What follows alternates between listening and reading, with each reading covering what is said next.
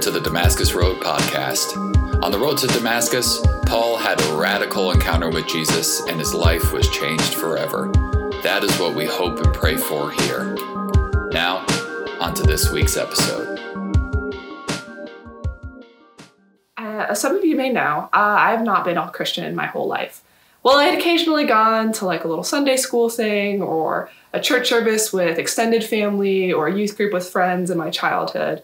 I did not have a genuine relationship with Jesus until high school when I started going to a local youth service pretty regularly. And I found real connection and community there, and I learned so much about who God is and what life with God looks like there. And it was really, really wonderful. I would not be here today without those early formative experiences in my faith of youth leaders and my peers helping to disciple and encourage me. And through all of that through the latter part of high school. It was not perfect because no church is, but it laid a really solid foundation for what my faith is today. Now, all churches are made of people, and all of people have their brokenness and flaws. And that's one of the really beautiful things about the church is that you have all of these messy and complicated people coming together in one space and learning to choose love and unity and working through that brokenness together. Because we all are, are working through that um, even as we follow Jesus. And the reality of that is just as messy and imperfect as we are. And in a youth church setting, this is particularly true because not only do you have normal human brokenness, but you have all of the shenanigans and drama and immaturity of high schoolers. And those things put together make for a pretty tough combo. A few months after I'd started going to this church, it was getting close to Christmas, and I wanted to give all of my friends cards. So I picked out this really cute pack of cards with like snowmen and reindeer and Christmas trees. Uh, because I grew up in Yuma, and when you grow up in southern Arizona, you decide what the seasons are, not the weather.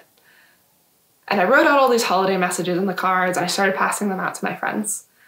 But when I gave one of the cards to a kid I was going to church with and I'd gone to school with for years, he got really angry and he started to berate me for it.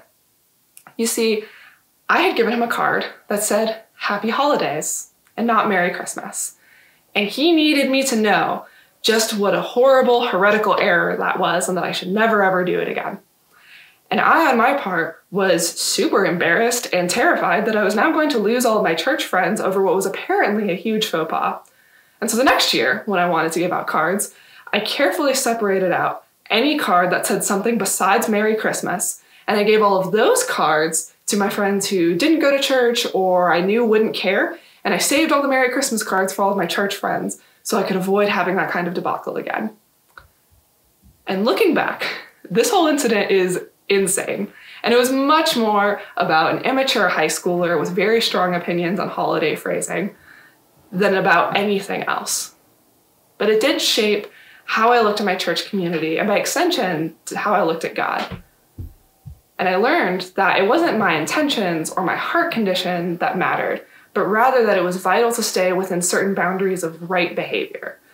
The correct turns of phrase, avoiding certain bad behaviors, and making sure others knew that I was engaging in the right things would make it clear that I was in. In with the youth group, in with the church, and especially in with God. And if I didn't conform to this boundary marker spiritually, I thought that I would be on the outside looking in, outside of the club, alone without relationships with other Christians, and certainly apart from God. And maybe you felt like this before. That in your ignorance, you revealed that you weren't fully a part of the club, that you didn't really know how to pray right, or didn't know the words to the songs, or where to sit, or when you should be putting your hands up in service to show you're really into the worship that day, or that you shouldn't fall asleep during the message. And getting that told to you so harshly feels really terrible. And it reinforces a narrative that's not only deeply unhealthy, but just blatantly untrue. And we all have a lot of different narratives about who God is and who we are and what the church means to us. And usually that those narratives is some mix of both helpful and unhelpful messages. Some of us have been told that God is love, that God is faithful, and that God is good. And we may have also heard that God only loves us when we don't screw up, that God expects us to do it all ourselves, and that God is out to punish us when we aren't perfect. We may carry views from our families of origin or our experiences growing up that tell us that we can't trust other people or that we can't trust ourselves. And we may not really even think about these narratives very actively until they're challenged by our circumstances or by someone else. And then we might find ourselves up in arms to defend them, like my high school friend with the Christmas cards. Or we might feel suddenly very unsure of ourselves because the stories we had been relying on no longer feel true or accurate. And especially when we look at our lives or the world and we feel stuck or hopeless in whatever particular situation we're in, the narratives we lean into about God matter deeply. They shape how we view the world and how we expect God and others to act. And when they fail to hold up, we can feel hurt and confused. The narrative that tells us that God will reward us for doing good things leads us to think that we are entitled for things to go exactly our way when we do good things, which just doesn't necessarily happen. And conversely, it means that if something bad happens, that it was inherently our fault. If something tragic happens, clearly we did something wrong to deserve it. In that narrative that God only helps those who help themselves, we miss out on having a real relationship with God, and we never learn to rely on God or trust God with our hopes and needs. We simply try to control our lives through our own actions and works. And that view also reinforces a narrative that those who are struggling are worse than us. We are better than them because things are going right for us, so clearly we're doing the right things. We ignore any systemic factors that may be hurting them and holding them back, and instead we assume that their burdens are clearly some sort of moral failure. And that's just not true. If we believe that narrative that God is always angry, then we are not able to trust our Creator. We live afraid of God and trying to appease God and wondering if we're ever going to be really accepted or loved by Him. It's narratives like this that can control our behavior and thinking for years and have to be carefully dismantled and replaced with the true narratives of God that Jesus gives us instead. And through the final story in the life of Elisha that we're going to look at today, we're going to look at some narratives that need to be replaced, both in the lives of the people in the story and in our own. And last week, we heard the first half of a really, really tough story. Samaria is under siege by the Aramean army, leading to a famine and many people within the city starving. It's a truly desperate situation. And the king, faced with these seemingly impossible circumstances, declares that he is fed up with God and he plans to kill Elisha, God's prophet, to try and fix the situation. And as Tyler taught us last Sunday, his response is to blame God and Elisha rather than to face his grief and lean into that grief with God. And in the midst of a terrible period for his city, this king feeds into a narrative of control God can't or won't help me, so I have to take control of the situation. I'll kill Elisha, and that will fix things. There's little trust in God from Israel's king. But when he goes to tell Elisha this, to tell him that he's fed up with God, that he blames him and Elisha for these problems, and that he's going to kill him, Elisha simply tells him that God has already provided a solution. Elisha said, Listen, God's word, the famine's over. This time tomorrow, food will be plentiful a handful of meal for a shekel, two handfuls of grain for a shekel. The market at the city gate will be buzzing. The attendant on whom the king leaned for support said to the holy man, You expect us to believe that? Trapdoors opening in the sky and food tumbling out? You'll watch it with your own eyes, he said, but you will not eat so much as a mouthful. According to our holy man, God's already come through. The famine's over. The king's attendant or his officer, in some translations, just can't believe this though. Trapdoors opening the sky and food just coming out. What is this, cloudy with a chance of meatballs? He's just being realistic, really. There's no way food would just come out of nowhere, right? His view of the world just doesn't allow for miraculous provision.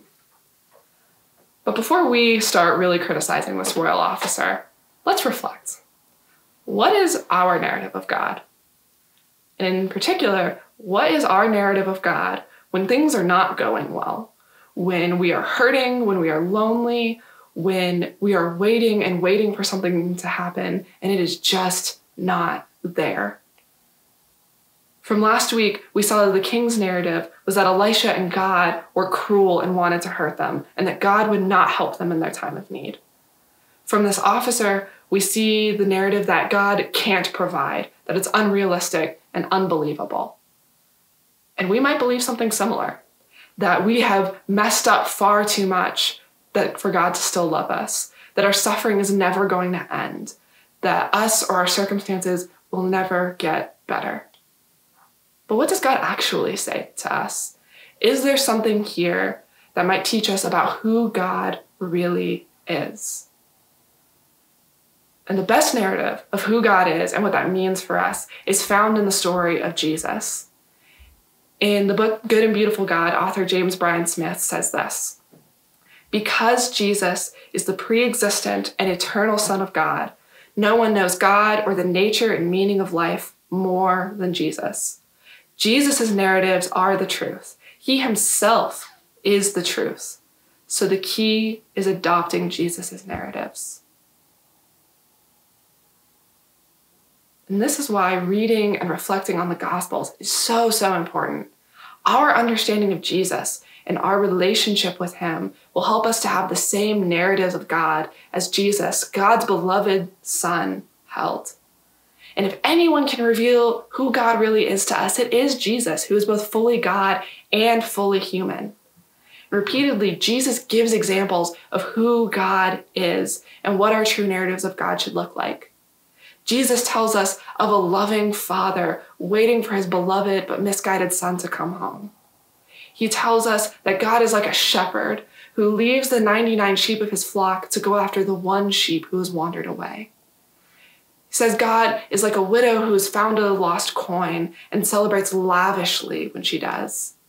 God is like a vineyard owner who is so generous that even the workers who only came for an hour are given a full day's wages.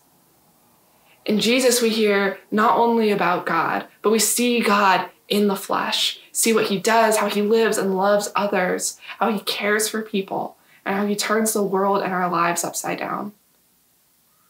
Both Jesus and Elisha taught the truth of who God is to the world that God is love, that God cares for us, that God is there for us always. But that truth is not always easy to see in the midst of difficult circumstances. At the end of Jesus' earthly ministry, we see hurt and suffering. Jesus betrayed, tortured, and hung on a cross after a sham trial for a crime he didn't commit. Jesus told his disciples that this would happen, but I wonder how much they really, truly believed him. And certainly, as it was happening, I imagine it was really hard for them to really believe that Jesus would actually rise again. Like the Israelites waiting in hopelessness for the siege to end, the disciples and followers of Jesus waited in despair during those three days Jesus was in the tomb. And we know the end of the story, but we have to remember that at this point, they don't know it fully yet. For the people stuck in the siege in Samaria and the followers of Jesus processing his death on the cross, the waiting would have been painful. And for us, this past year and a half of just trying to exist in a pandemic, feeling stuck, waiting for an uncertain outcome, to feel safe again, to return to some kind of normal, has been a time of deep anxiety and struggle. What does this mean? What is it for? Is God even there? Does God care about us? And for the Israelites and followers of Jesus in this story, we see that God responds powerfully. In Samaria, we find a small group of people with leprosy sitting outside the city gate, close to dying themselves. They think that it cannot possibly get worse than this, so in a last ditch effort to survive, they go to the Aramean camp thinking that they will try and surrender themselves. So after the sun went down, they got up and went to the camp of Aram. And when they got to the edge of the camp, surprise, not a man in the camp. The master had made the army of Aram hear the sound of horses and a mighty army on the march. They told one another, The king of Israel hired the kings of the Hittites and the kings of Egypt to attack us. And panicked, they ran for their lives through the darkness, abandoning tents, horses, donkeys, the whole camp just as it was, running for dear life. These four lepers entered the camp and went into a tent. First they ate and drank, then they grabbed silver, gold, and clothing and went off and hid it. Then they came back, entered another tent, and looted it, again hiding their plunder. These desperate people expected that when they got to the camp of Aram, they would be prisoners at best, and at worst, outright killed. But instead, they find that God has miraculously provided an end to both the siege and the famine. God sent the sound of a vast approaching army and terrified the Aramean troops into running away without any of their equipment or supplies. And this echoes the way God provided previously when Elisha revealed to his servant a few weeks ago in Megan's message an army of chariots of fire surrounding and defending them. And it's not a king or a military victory that first witnesses this miracle, but people who had been excluded from the community. Like so many other times in the Bible, God uses the outsider and the marginalized to reveal God's glory to the world. These people with leprosy were literally already outside of the city, as biblical and cultural norms would have kept them away from the community, both physically and socially. With how difficult it was already to get food inside the city, I can't imagine that it was any easier for these people, and they were likely without other systems of support to help them too. They already thought they were past hope, but it's them who God uses to bring news of the city's salvation to everyone else. Finally, they said to one another, We shouldn't be doing this. This is a day of good news, and we are making it into a private party. If we wait around until morning, we'll get caught and punished. Come on, let's go to tell the news to the king's palace. So they went and called out at the city gate, telling what had happened. We went to the camp of Aram, and surprised, the place was deserted. Not a soul, not a sound. Horses and donkeys left tethered, and tents abandoned just as they were. This group of people with leprosy are the first to witness God's miraculous provision for the city. Earlier in the summer, God used Naaman, a temperamental general from Aram, who, remember, is literally the army that was just besieging Israel to show God's glory there too through healing Naaman's leprosy. Many of us have a narrative that God only wants perfect people, people who already have it together, people who are on the inside and have never had any doubts. But over and over again, God uses outsiders and outcasts to reveal God's, God's glory to the world.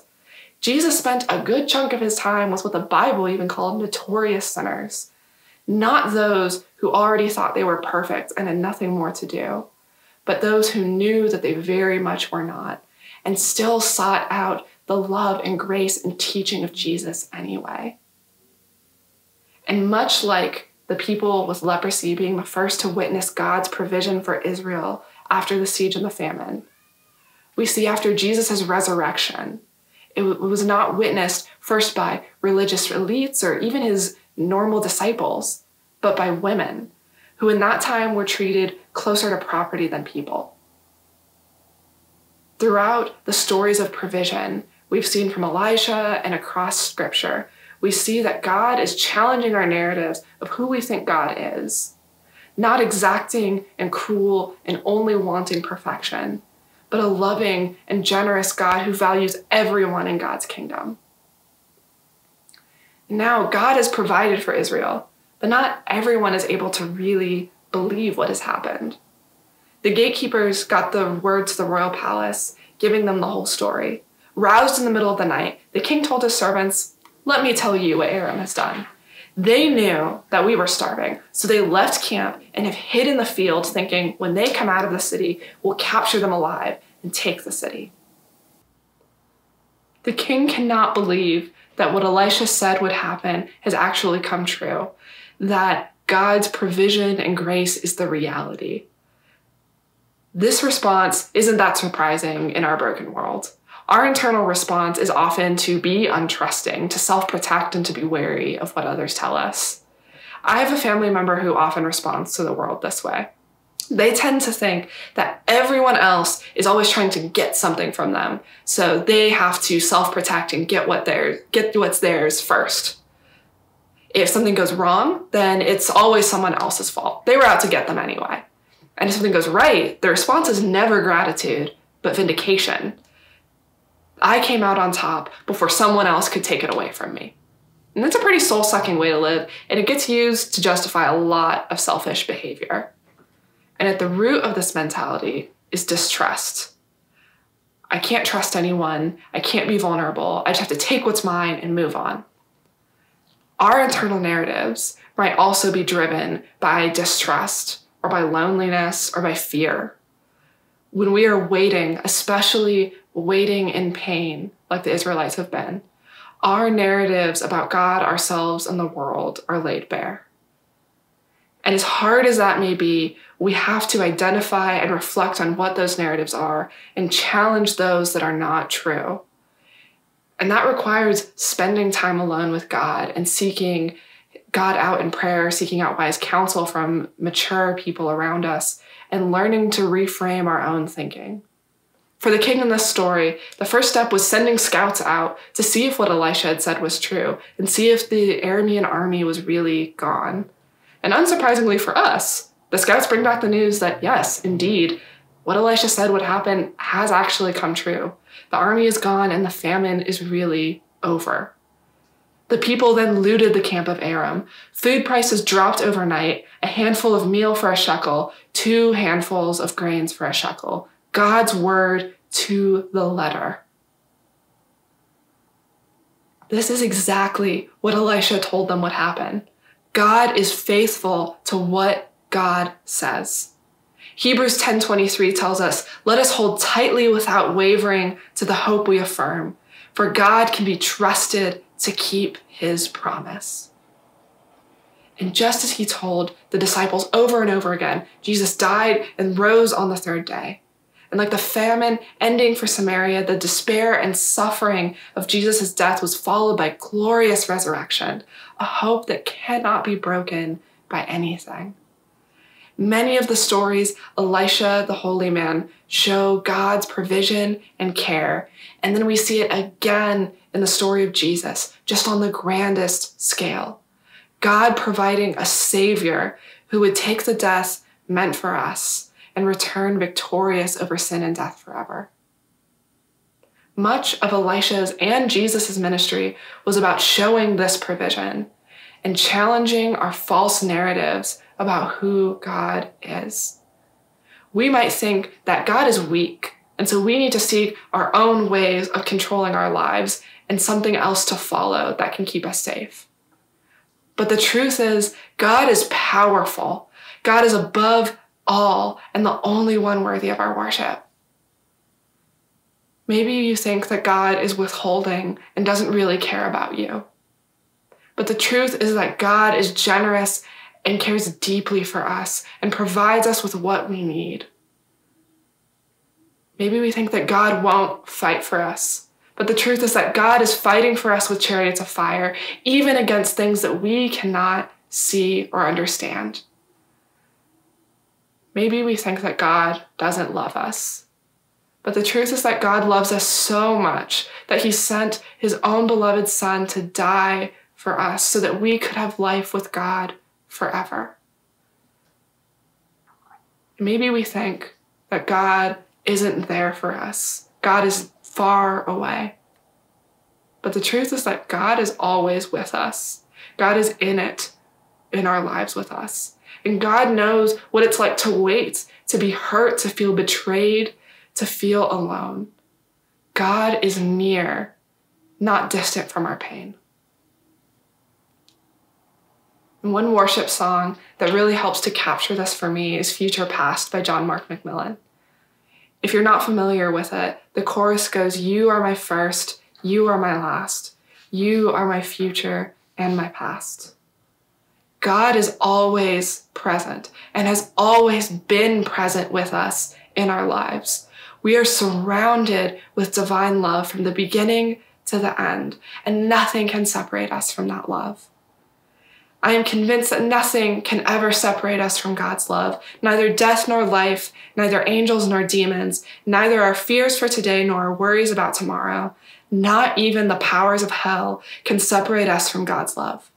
No power in the sky above or in the earth below, indeed, nothing in all creation will ever be able to separate us from the love of God that is revealed in Christ Jesus our Lord.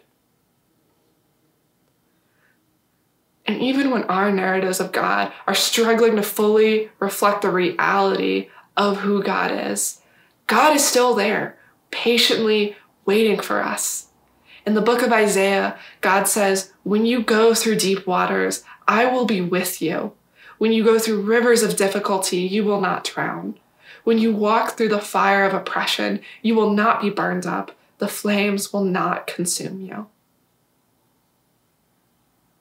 At the very end of the book of Matthew, when Jesus has risen from the grave and given the Great Commission to go and make disciples of all nations, he says this to his disciples And be sure of this I am with you always, even to the end of the age. If you don't remember anything else from this message today, remember this God is with you always. Throughout this summer, we've gone through a lot of different facets of our relationship with God and with others and the narratives we hold there. And I encourage you to set aside some undistracted time alone to pray and reflect on what your internal narratives of God are. Are there areas that you struggle to release to God, whether that be your finances or your relationship status or just your time in general? When is it most difficult for you to trust God's goodness? Do you feel like you have to have it all together and be perfect before you can ask God for help? Do you struggle to believe that God really does forgive you when you mess up? Bring all of that to God. There is nothing you can say that God has not heard already, and God is not waiting to jump out and say, I told you so, or to get you.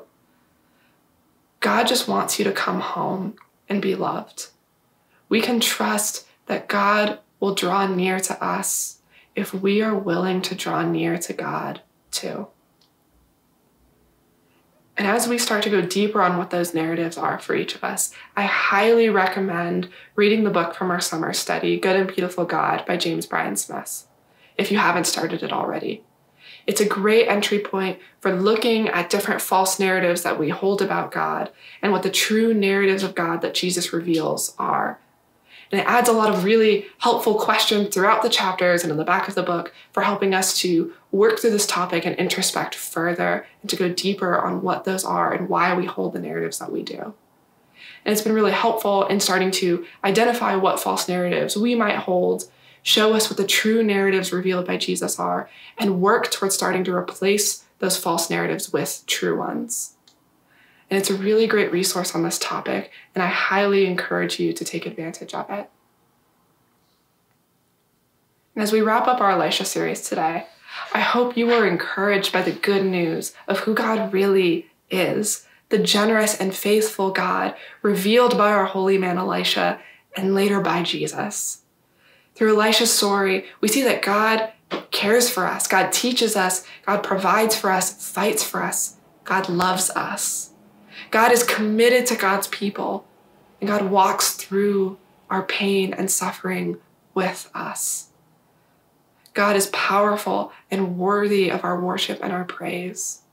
God is with us always.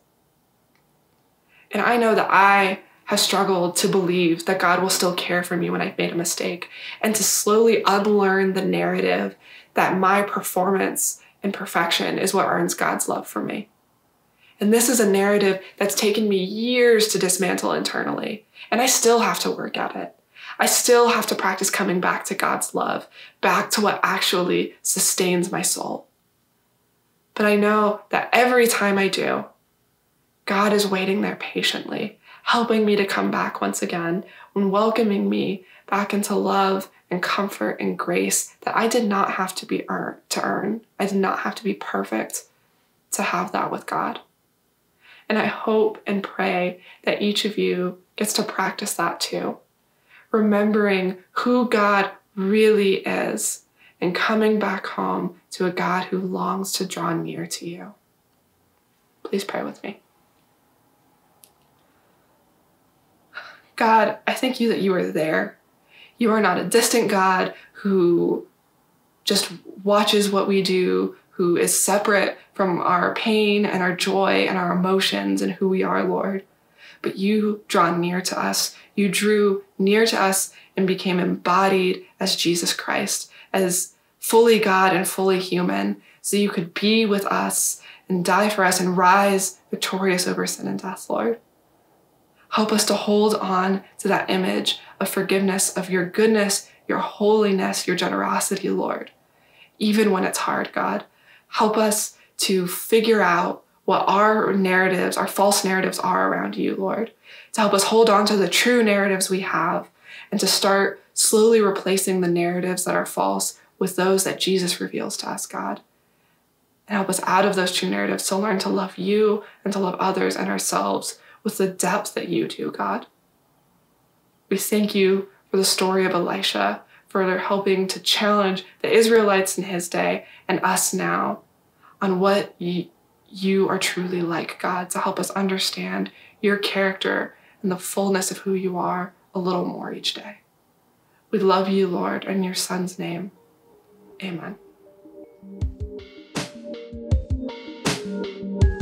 Thank you for joining the Damascus Road podcast. Our mission is to follow Jesus together by being with God, loving everyone, transforming people, developing leaders, growing new ministries, and changing the world. You can find out more about us online at DamascusRoadTucson.com.